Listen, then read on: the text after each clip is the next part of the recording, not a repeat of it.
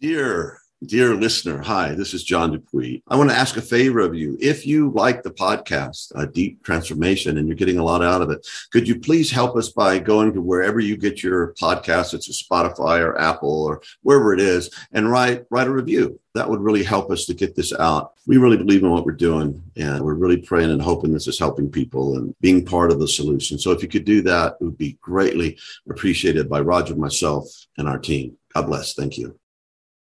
Welcome back to part two of our conversation with Police Chief Ryan Johansen and Lieutenant Chris Orrey. Stay with us as we continue to evolve this conversation with the wisdom of the Buddha and the wisdom of the integral map to redefine the calling of being a police officer in today's world.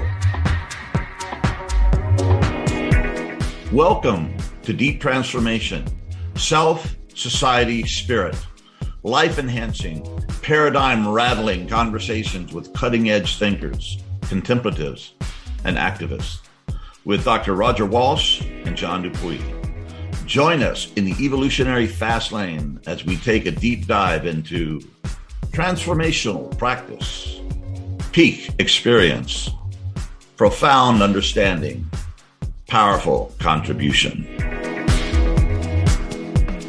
And the zeitgeist that we were going through now in the last few years, where the, the police are being scapegoated, right? For obviously some really super bad criminal things happen, you know, and we saw it. But that's the exception. You know, I, I think it's a very strange time, you know, in, in conservative politics now. They attack the FBI, they attack the DOJ, the law enforcement becomes the bad guys. And it's like this through the looking glass period politically things have changed so so rapidly. Yeah how do you how do you particularly surf that wave? And are the officers on the street aware of things changing right now as far as as far as how they're viewed in general? Oh yeah absolutely. Okay. Yeah, I mean, I talk to peers all the time who are still in the profession, and there's general universal agreement that it's a really tough time to be a cop you know when i started as a cop there was much more reverence and appreciation and kids who wanted to grow up to be police officers. And uh, you know that has definitely been flipped around. And and ryan and i talk about the pendulum swings all the time and i think that pendulum will probably come back. And you know it it's a really good time. You know a lot came out of what happened with george floyd and you know it was a tragedy but a, a, lot of things have come out of that. And like his daughter said you know my daddy's a hero because it has brought all of this awakening. And that happened in the 40s there was a, a very little known case in 1946 of a army sergeant isaac woodard who had returned from fighting fascism and racism uh, in Europe and came back to the kind of racism that they couldn't even imagine in Europe. And Isaac Woodard was taking a bus back to his hometown. He went up and asked, he was in uniform, had just been discharged, went up and asked the driver to uh, pull over at the next town so he could use the restroom. The driver told him to get back in the back of the bus, called him the N word, called him boy. And he stood up for himself because he had just come back from serving his country at war.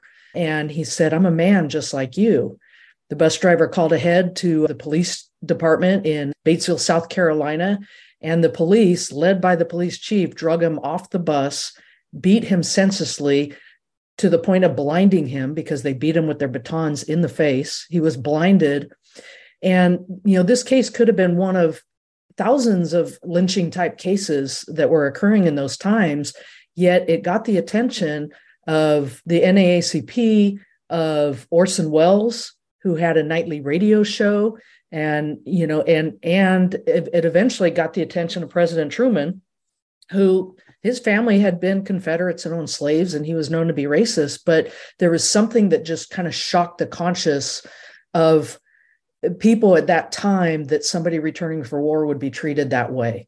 And it and it, there's a lot to the story but it eventually led to a judge being so awakened by what had happened that he was a key, a white judge, a key uh, factor in the eventual board, uh, Brown versus Board of Education ruling, you know, that brought equality to schools, racial equality. And that was a, a clarion call of the 1940s. But then what happened to it? You know, and, and here we are with George Floyd, and what is going to happen to this era? You know, are we just going to let it go where people don't know about it? I mean, one of my hypotheses is that if police officers understood that history, you know, what police officers did in the 40s and 50s and 60s and 90s and currently, not all, of course, because I agree 100%. I also love cops. Cops are amazing, exceptional people. Yet, if we ignore what these communities have suffered at the hands of police officers, then we're just wasting you know all of that suffering. I, you know ryan talks about you know turning that suffering and trauma into something good. Well we need to do that with history.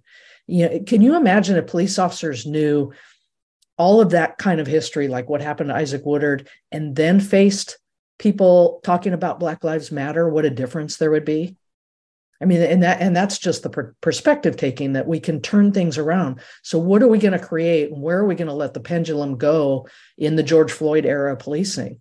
You know, what we have to do is figure out that to how to take care of the community and how to take care of the cops. I, I, I'm definitely preaching and going off on a tangent, but there's so much passion for the potential of this era and what we can do for police, for police officers, and for the community. Brilliant. I have this question I've been saving for you guys. So, say I'm I'm God. In some sense, I am, but not in the sense in the narcissistic sense. So are you. If you could just for one year have your way, and uh, you don't have to fix the whole world, but just to your chosen profession, your comrades, police officers, how would you? What changes would you institute, and how would you make things better for for the current officers and the generations that are coming up. I would have them go work for Ryan Johansen in San Bruno. hey, I hear you, sister. I'm, I'm totally on board. No, what, what's going on here in San Bruno? I mean, I, the people who work here are exceptional, even just that they're willing to entertain and consider the things that I've suggested over the last, you know, five years. It's it, it's a perfect storm of people who are open minded to doing things differently. If I were to answer your question, John, and this is the wild hypothesis, right? Is if, if my operating hypothesis is that by taking better care of cops, they'll take better care of the community, then that's what I would change. I would focus leadership, policy, legislation on legitimately taking better care of cops. And what I would mean by that is creating the healthy coping mechanisms to address the regular challenges of this job so that they can be at their absolute best as often as is humanly possible. And I think that that's where the focus would need to be put. You know, to Chris's point, this pendulum swing is, in my view, never, it's never good.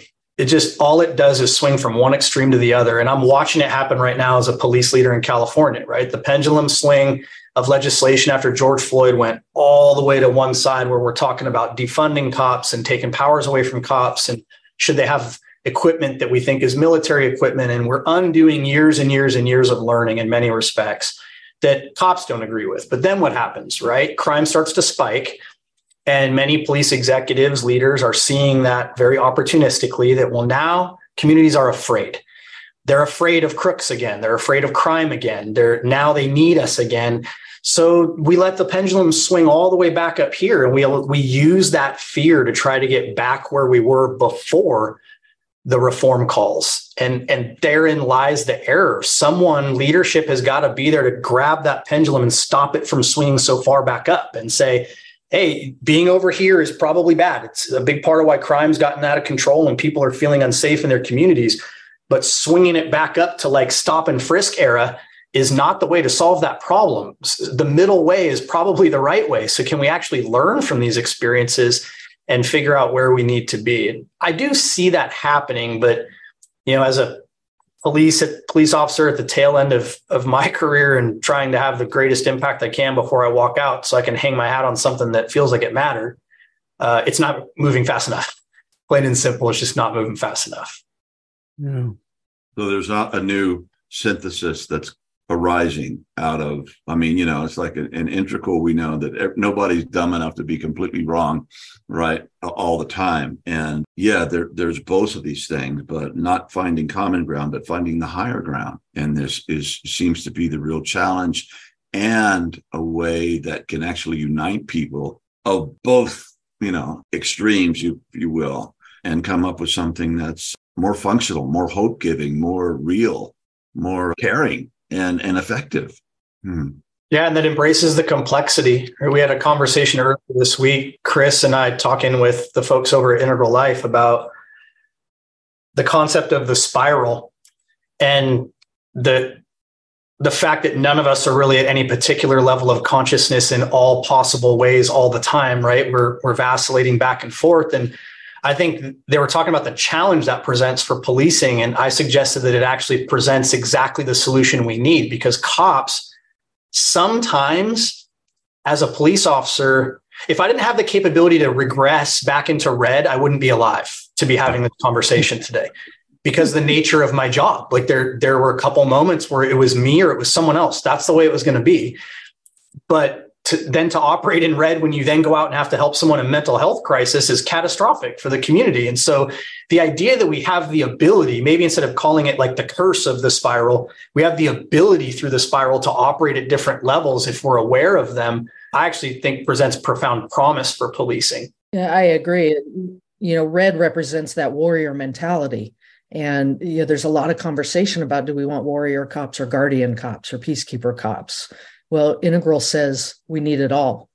Yeah. You know, we need cops to be hmm. able to drop into all of those different things depending on the circumstance that they're presented with.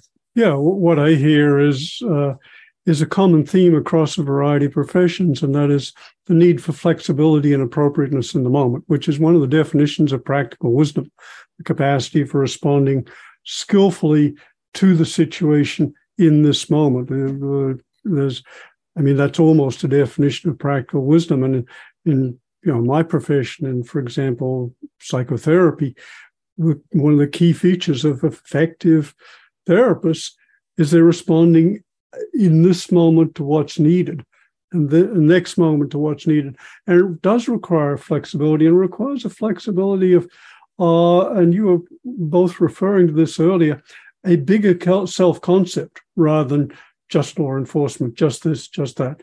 A willingness to embrace a variety of identities and to trust one that the one can call on the appropriate one in the appropriate moment because they are really different functions and different identities.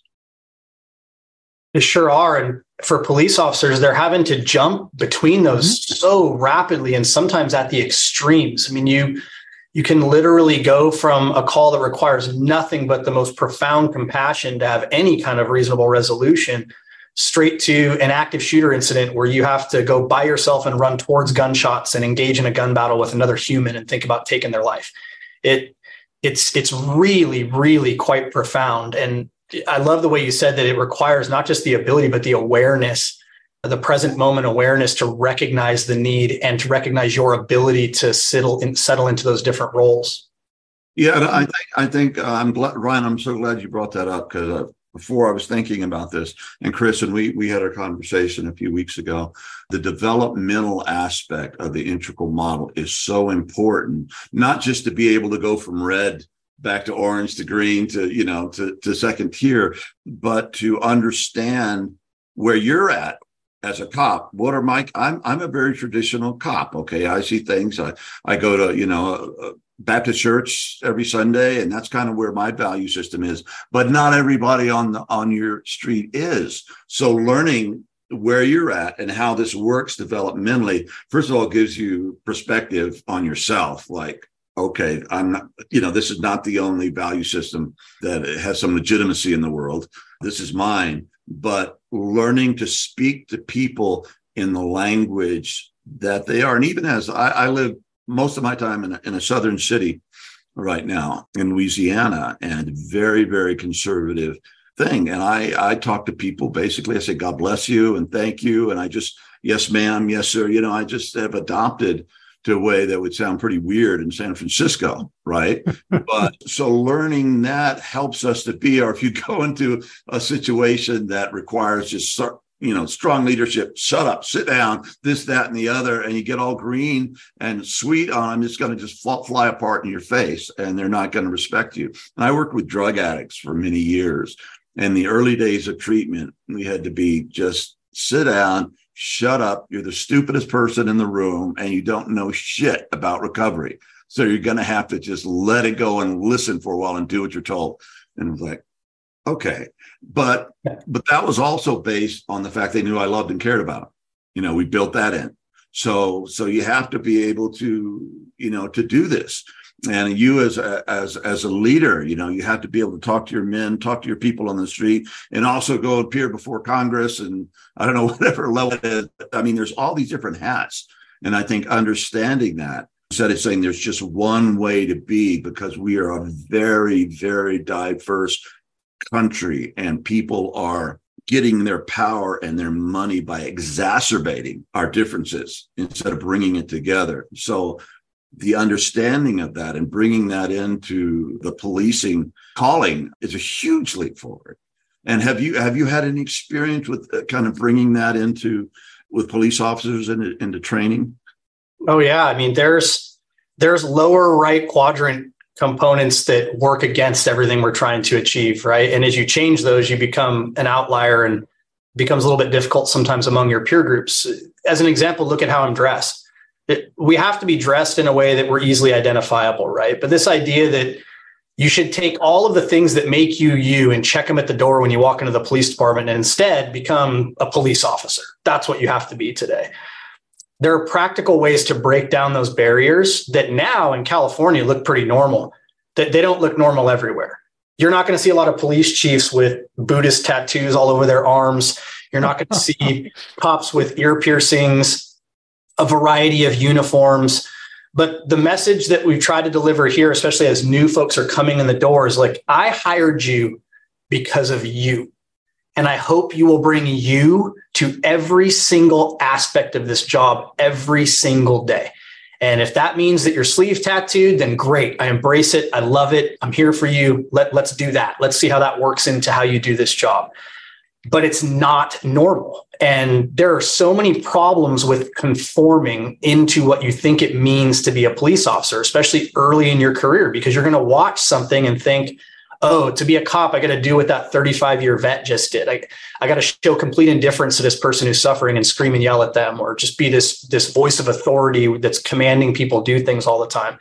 And then it just becomes a habit and it breaks them down over time.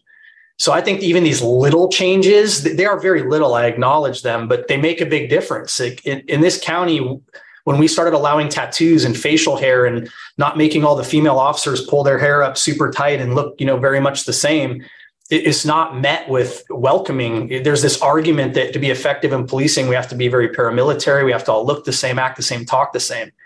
And I think one of the byproducts of that is that the, that blue veil gets put up and we really start this us versus them thing, even in our physical appearance. And that's where the curse you, you asked earlier about what do we do about the public seeing us differently? We have to accept our culpability there, right? Uh, I don't think it's right to blame a good cop for something a bad cop did. But one thing we do in policing is we give unequivocal support for our nominal in group way too often. Like you're in our group just because you're a cop. I have news for you. If you kneel on the neck of someone and let them die, you're not a part of my in group. And in policing, we have been reluctant to acknowledge that historically. We say, ah, got to defend what that guy did. He's part of us. He's a brother. He's a cop. And so I've got to stick up for him. And I think that comes in part from what we do here institutionally. We, we look the same, we talk the same, we act the same, and therefore we can do no wrong as long as we're the same. And that's not isolated to only cops. It's just more catastrophic with police because what we do every day and the volatility of our interactions.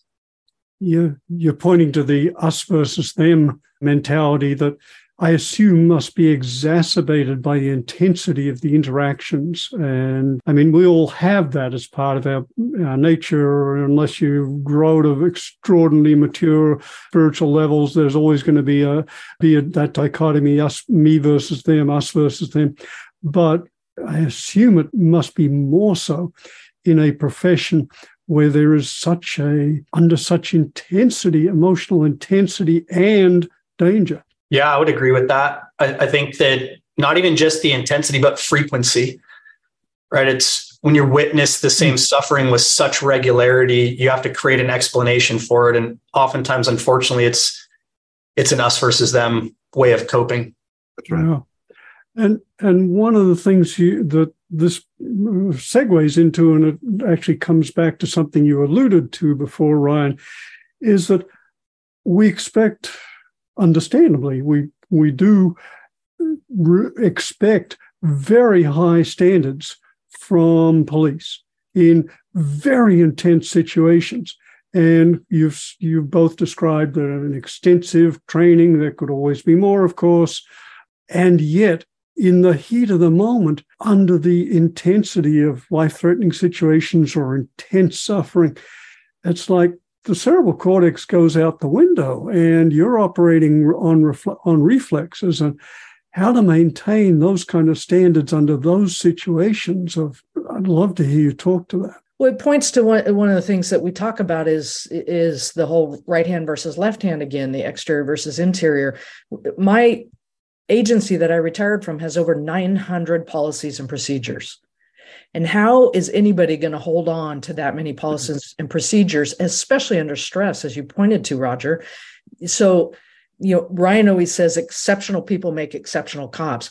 That's what we have to focus on is the interior is is how do we get our police officers to move more from a us versus them to a us as them? How do we get our police officers, you know, to uh, understand that there's different ways of doing this job that are more heart centered versus mind centered you know and that's the work is is getting our officers there individually because that exceptional person who hasn't been ruined by police culture in some agencies, not all, is going to do the right thing or the wrong thing, regardless of those 900 policies and procedures.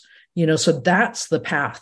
The path is develop our officers as people, as practitioners, you know, doing the the integral life practice type things of uh, waking up practices and growing up practices so that they can show up.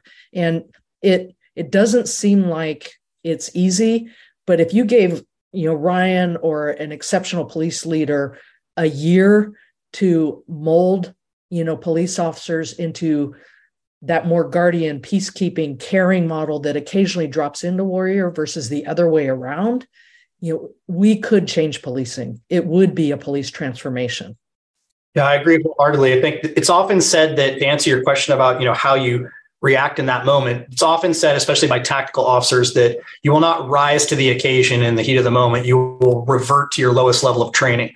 And so this work training, yes, of course, becomes very important, right? You indoctrinate the response to a threat, and then you're you just go into autopilot mode, and, and you have to trust that the autopilot mode is appropriate because you ingrained it through training. But I think that that's an oversimplified explanation that removes the human condition from that decision. That even when there's a split second decision, it's still a decision and somewhere within the human psyche, a decision to respond gets made, and then you revert back to your lowest level of training. And that's where I think that dealing with the interior is so important. So, you know, for example, if you really internalize the idea that we hold human life to be sacrosanct, that that what we're really here for, our purpose on this earth, is to defend and protect human life. That that's why you are here. And if that's the case, even in a critical incident, you are not you're not going to be first your first response is not going to be to take another human life right? And and i think that's very important. And yet again if, if you're holding sacrosanct preserving human life it means that you won't fail to act when doing so is required to preserve human life. You won't run into uvalde texas. You won't run into parkland florida because as a as a well-adjusted cop who really understands your purpose and sees it as much larger even than yourself you're going to do what's required in that moment because you know that you not acting means lives are being lost but conversely, it means that when you're faced with a decision where you could lawfully shoot and kill a suspect, there's a threat that you're meeting that you can lawfully do it. Something in you will ask if that's completely necessary or the only way to resolve the situation before you pull the trigger.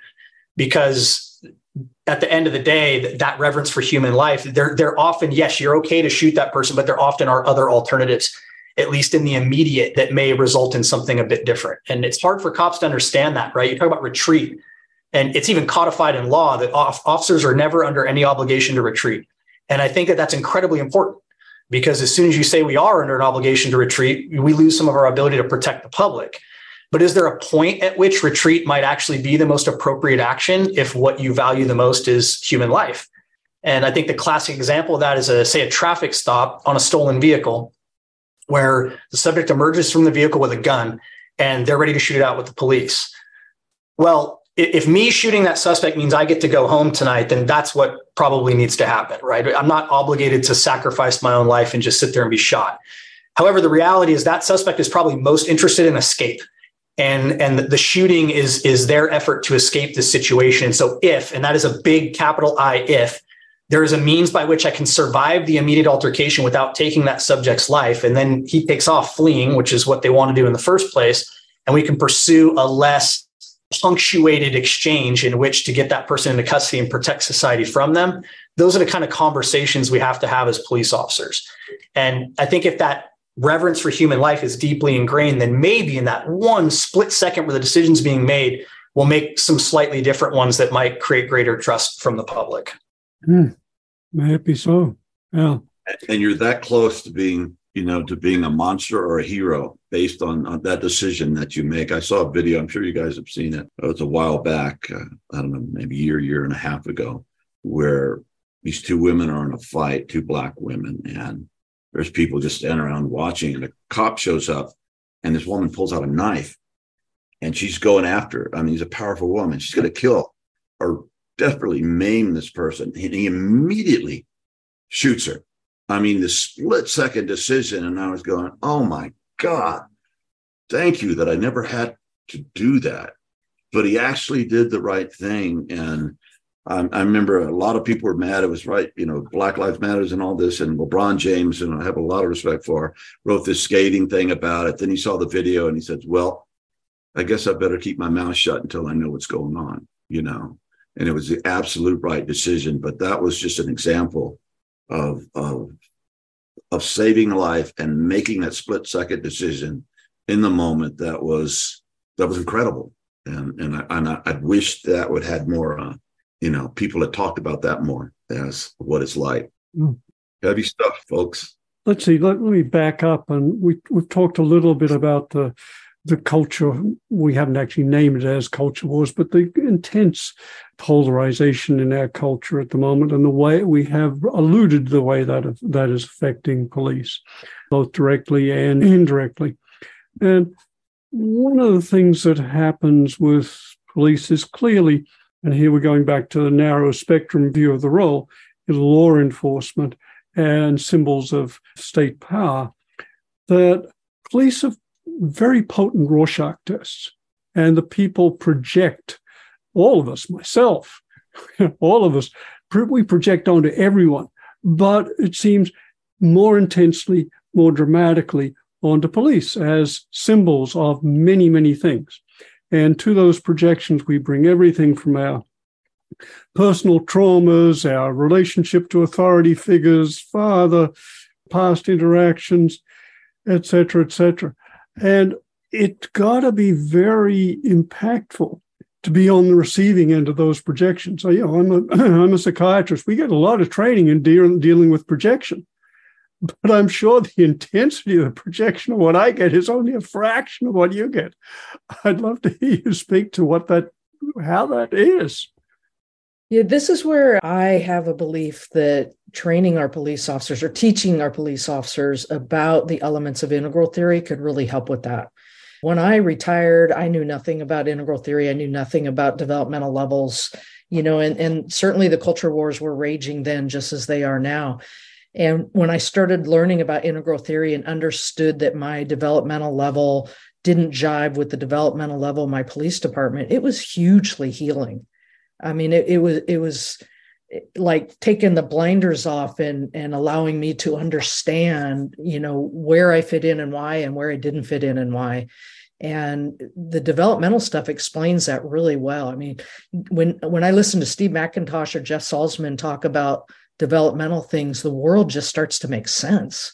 And that could happen for police officers where that projection doesn't become as personal because the world is starting to make sense to them from a developmental perspective. Well said. I, yeah, incredibly well said. The challenge is how to do it, right? And we've talked about that so much. How, how deep of a dive can you do to take a your typical line level police officer, which I understand is a bit counterintuitive, but your typical line level police officer coming in the door and try to teach them these concepts but I feel like it's time that we have to do it because you're completely right. I think one of our first conversations, Chris, we talked about this idea of conveying to cops that their fundamental role is the the health of the entire spiral, right? Like that it's not for you to protect only those with whom you agree with the way they're living their lives or their developmental level. In fact, what makes your calling so noble is you protect it all. And even someone who's mm-hmm. operating at a very, you know, low developmental level or level of consciousness, your duty is to defend them as well. And if that was embraced, how differently your average cop would go about their daily duties is profound.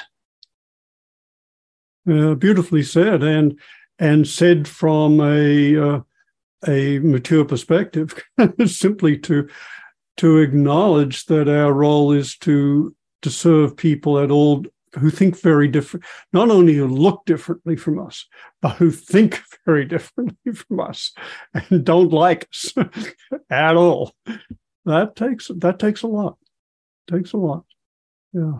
So deep deep bow to that, to the fact that that is an aspiration. Um, yeah, there's a lot here. Please, I I just like to open it up to both of you. What what haven't what don't we know enough to ask you? what don't I? John's been in this world. I haven't. I sit in the comfort of my office in a psychotherapy chair. What what else should we be talking about? Chris? Well, I definitely want to take the opportunity, you know, for any police officer or community member who works with the police to consider integral theory as an approach that could really assist in transforming policing in a really good way.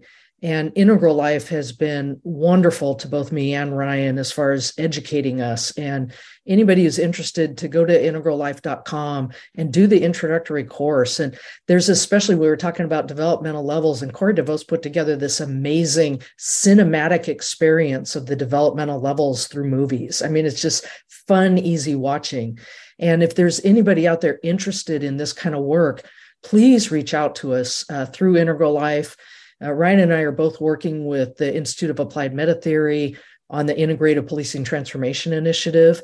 And we, we need more people. You know, we want to make this not just Chris and Ryan thinking about how to apply integral to policing. We want to broaden that group to get as many perspectives as possible because we both believe in our heart of hearts that bringing integral to policing w- would be just really significant and huge for not just the community, which is critically important. That's why we're here, but also for the experience of the individual officer. I just think so many times about how different my career would have been, you know, if I had had this tool, this this understanding of self and others. So I, I just wanted to take the moment before we run out of time to make sure that that call is put out there and just reach out to me or Ryan and, and you know let's have a conversation and, and share thoughts on it. Yeah, I would just add to that that it's so wonderful. I, am so grateful to you guys for inviting us to do this because the more that we're able to talk about this, the more likely it is to gain some traction. And it, if you had asked me to come on and talk about this stuff even a year and a half, two years ago, I probably would have very respectfully and regrettably declined because we're trying to do things that were completely unproven. And so I would just speak to other maybe police executives, officers, aspiring leaders that are curious about how things might be different to, to reach out because we're no longer in that experimental phase. Uh, I think here in San Bruno, which is it's a microcosm, I get it, and we're we're a relatively small department. We're not you know LAPD. We're scaling this might be difficult, but if you look globally at what law enforcement's experiencing, right, catastrophic recruitment retention crisis I mean, on a level that we have never experienced before. We are very close to not only many departments not being able to provide safety because they can't put the minimum number of cops on the street needed, but we are destroying existing police officers because of that to try to bridge the gap.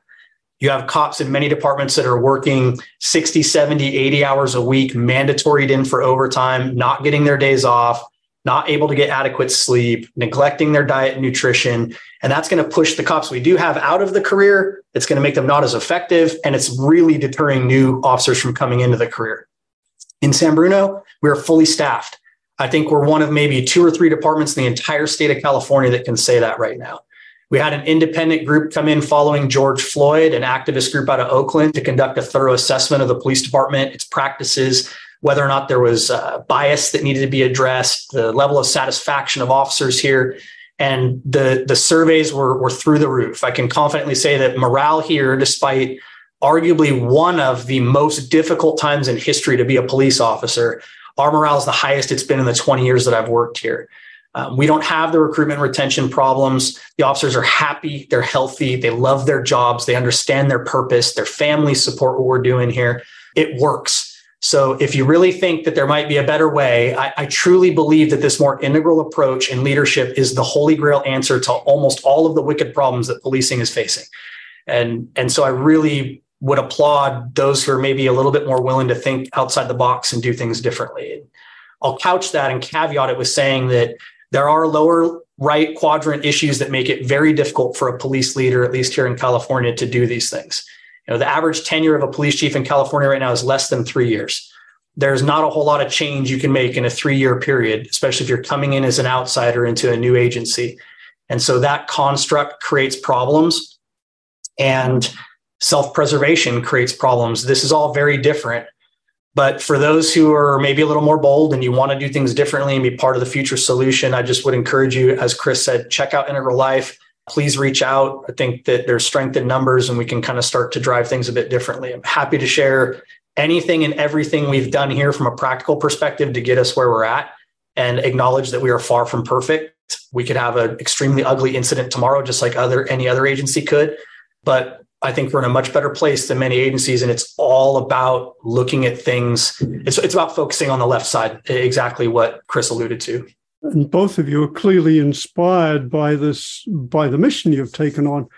How do you how how do you uh, nurture yourselves in this process? I mean, you know, you've talked about providing support for the support for the officers, people on the street, etc cetera, et cetera what do you both do for yourselves? Go ahead, Chris. Yeah, I, I, wish I could say I was a strong meditator. It, it's always eluded me, but I do work with the Course in Miracles and the daily workbook lessons every day. I like to start my day um, being very grounded in what's possible for me when I come from love versus coming from fear or anger or hatred. Um, and when I can start my day with that and be grounded in that, and then, you know, I certainly have different practices for mind, body, spirit, um, and, you know, working out and those kind of things. But uh, Course in Miracles has been my mainstay. It keeps me attached and detached, if that makes any sense at all, that I can really care deeply, yet remove myself from the results and, and release it up to, to my higher power yeah, I could go on and on about very specific practices, but that's the gist of it. And the working out on duty is huge. Like I, I just commend Ryan for that because if I didn't have the ability to exercise every day as a retired person, you know, I'd probably go insane working with this material. Chiefs out there, if that's a one thing you can do, you know, let your cops work out on duty. It's huge. It's huge. Right. And Chris, just so you know, I, I, mean, I, I, I lit up there because I've been doing Course in Miracles every day for 40 years. Just a funny side note, Roger, is when I first heard about you, Roger Walsh and Frances Vaughan was in the Course in Miracles community. And then I took a shamanism class and, and read a book by Roger Walsh on shamanism. And then I came into Integral, and there's this guy, Roger Walsh, who does all this work with Integral. And it took me a while to figure out it was all the same person. so it's been quite an honor to uh, to meet with you and talk with you. And yeah, I don't want to cut you off, Ryan, from your practice because I know it's really been important for you in your journey. No, I mean mostly the same things, right? I think one thing that I I learned early on is that a I have to set the example. If I'm going to be preaching all this to my folks, then it doesn't do a lot of good to have a police chief that's 150 pounds overweight and that doesn't sleep and that just grinds it out in the office all day long, showing up and telling you you should take care of yourself. So I, prioritize those things as a form of service that I, I don't look at those things as selfish, that I'm taking care of myself. I look at them as part of my leadership regimen. And as a result, that's what I preached to my folks that, and that's how I got the city to agree to let these guys work out on duty. It said that you got to stop, you're seeing it the wrong way. It's not a selfish thing for the cop, it's for the community. Don't you want the cop to be physically fit and mentally in the right place and to be able to go blow off steam and this is this is you got to understand this is them investing in others it's part of their service and that's been the most profound change probably the most frustrating might be the wrong word, but the area where I would have liked to have got more traction is in, in the meditation space. It's it's very near and dear to me. I survived a very ugly officer involved shooting early in my career because someone introduced me to meditation instead of going and drinking beer and you know burying it like it never happened. And I've tried really hard to share that here. And what I find is the people who tend to come to a long-standing contemplative practice are those who experience a trauma where now they need it. And then they show up in my office and say, Chief, I'm really struggling with something and, and now I'm ready. And, and, that's great, right? As long as we can get there. We put, I think I mentioned earlier, I put the entire department through our three and a half day mindfulness retreat intensive to introduce them to just very basic level practices, body scans and breathing and ways to sort of control what's going on in their, their own little world. And it was very well received, but not a lot of people came back and were practicing it. So that I learned from that I got four officers here certified as mindfulness instructors so that we can continue it on an ongoing basis. And we're starting to get some more traction in that space because when you ask about my personal practice, the, the meditation is absolutely 100% the single most important component of all of it. I understand that if my head and heart aren't right, then nothing else is going to follow, period. And so I prioritize it. I'm sure people don't appreciate it because I'll push off meetings. I'll, if it's the meditation time, that's going to happen first, and the other things can wait behind it. I completely understand. yeah, I just want to get this in before before we wrap this up. That one of the most important ideas of, came out of the integral uprising or movement or whatever this thing is is the idea of integral life practice. That you've got to work the body, the mind, the interiors, the trauma, and a spiritual practice. However, that you connect with that. That's what I brought to my work with addiction, that the way out of addiction was through an integral life practice. And I'm also the CEO of iAwake Technologies, who can create audio tracks that entrain the brain to these deeper levels. So if you're interested in that at all, you got it pro bono. I'll fly out there and show you guys how to use it before you go on duty every day. And I think it could be a huge, huge uh, help and service because you don't have to wait for years to start feeling the difference. It actually trains the brains to these lower meditative states right off the bat. So if, if you want it, you got it. John, I really hope that we can continue that conversation. On the practical note, I've thought for a long time, and there's there's challenges here, but I've thought for a long time. Can you imagine a world where, for example, a police officer gets in their car following a call, and prior to responding to the next call, they sit through exercises with biofeedback to determine where their HRV is sitting. And that we set a standard that, look, you're not going to the next call, emergencies notwithstanding, until you can regulate your HRV and be in the right sort of space to, to go and do this. And technologies like iAwake are the only way you could ever do something like that. Because if you put it on the officer to just get their HRV where it needs to be, they might be sitting in their patrol car for four hours having no idea what to do. But if you bring in the technology that can help them to regulate and to learn how to get to that space, again, we want cops in the best place possible when they go into each exchange. Well, what are we actually doing to create that environment? Having them run from call to call to call with no uh, paying mind to what the previous call might bleed into the next call is a huge mistake. So I would really love to talk about this place can be a trial environment for any kind of outside the box stuff because these folks are super open minded. And if we want to you know put pen to paper and prove that these kind of things work or don't work for that matter in a controlled environment where people are pretty open to it i would love to have those conversations. Yeah and that your officers can carry it right there. Yeah. You know it's right there all the time. And just to get the group you know before you go out on a shift take 10 or 15 minutes put on your earbuds or headphones and just come together. There's really a field of energy that's created and it can make a huge difference. Huge. Massive. Beautiful.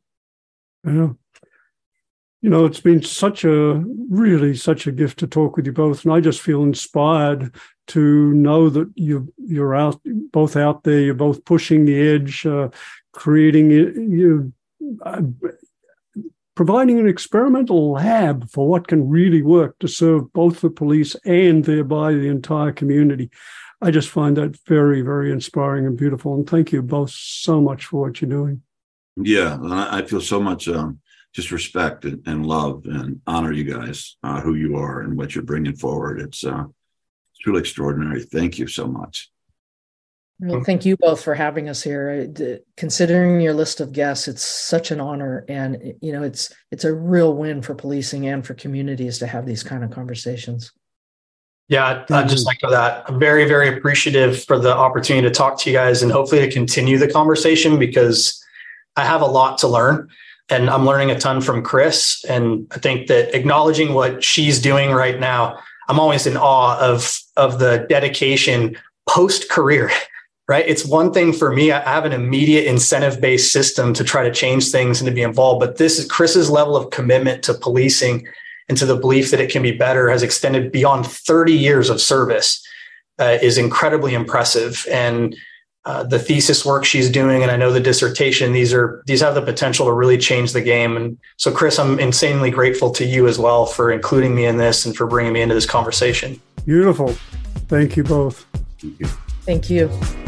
Today's episode was brought to you by iAwake Technologies. Visit the Deep Transformation website to find out more about iAwake's audio tools designed to wake us up, grow us up as a part of our daily deep transformational practice. Thank you for joining us.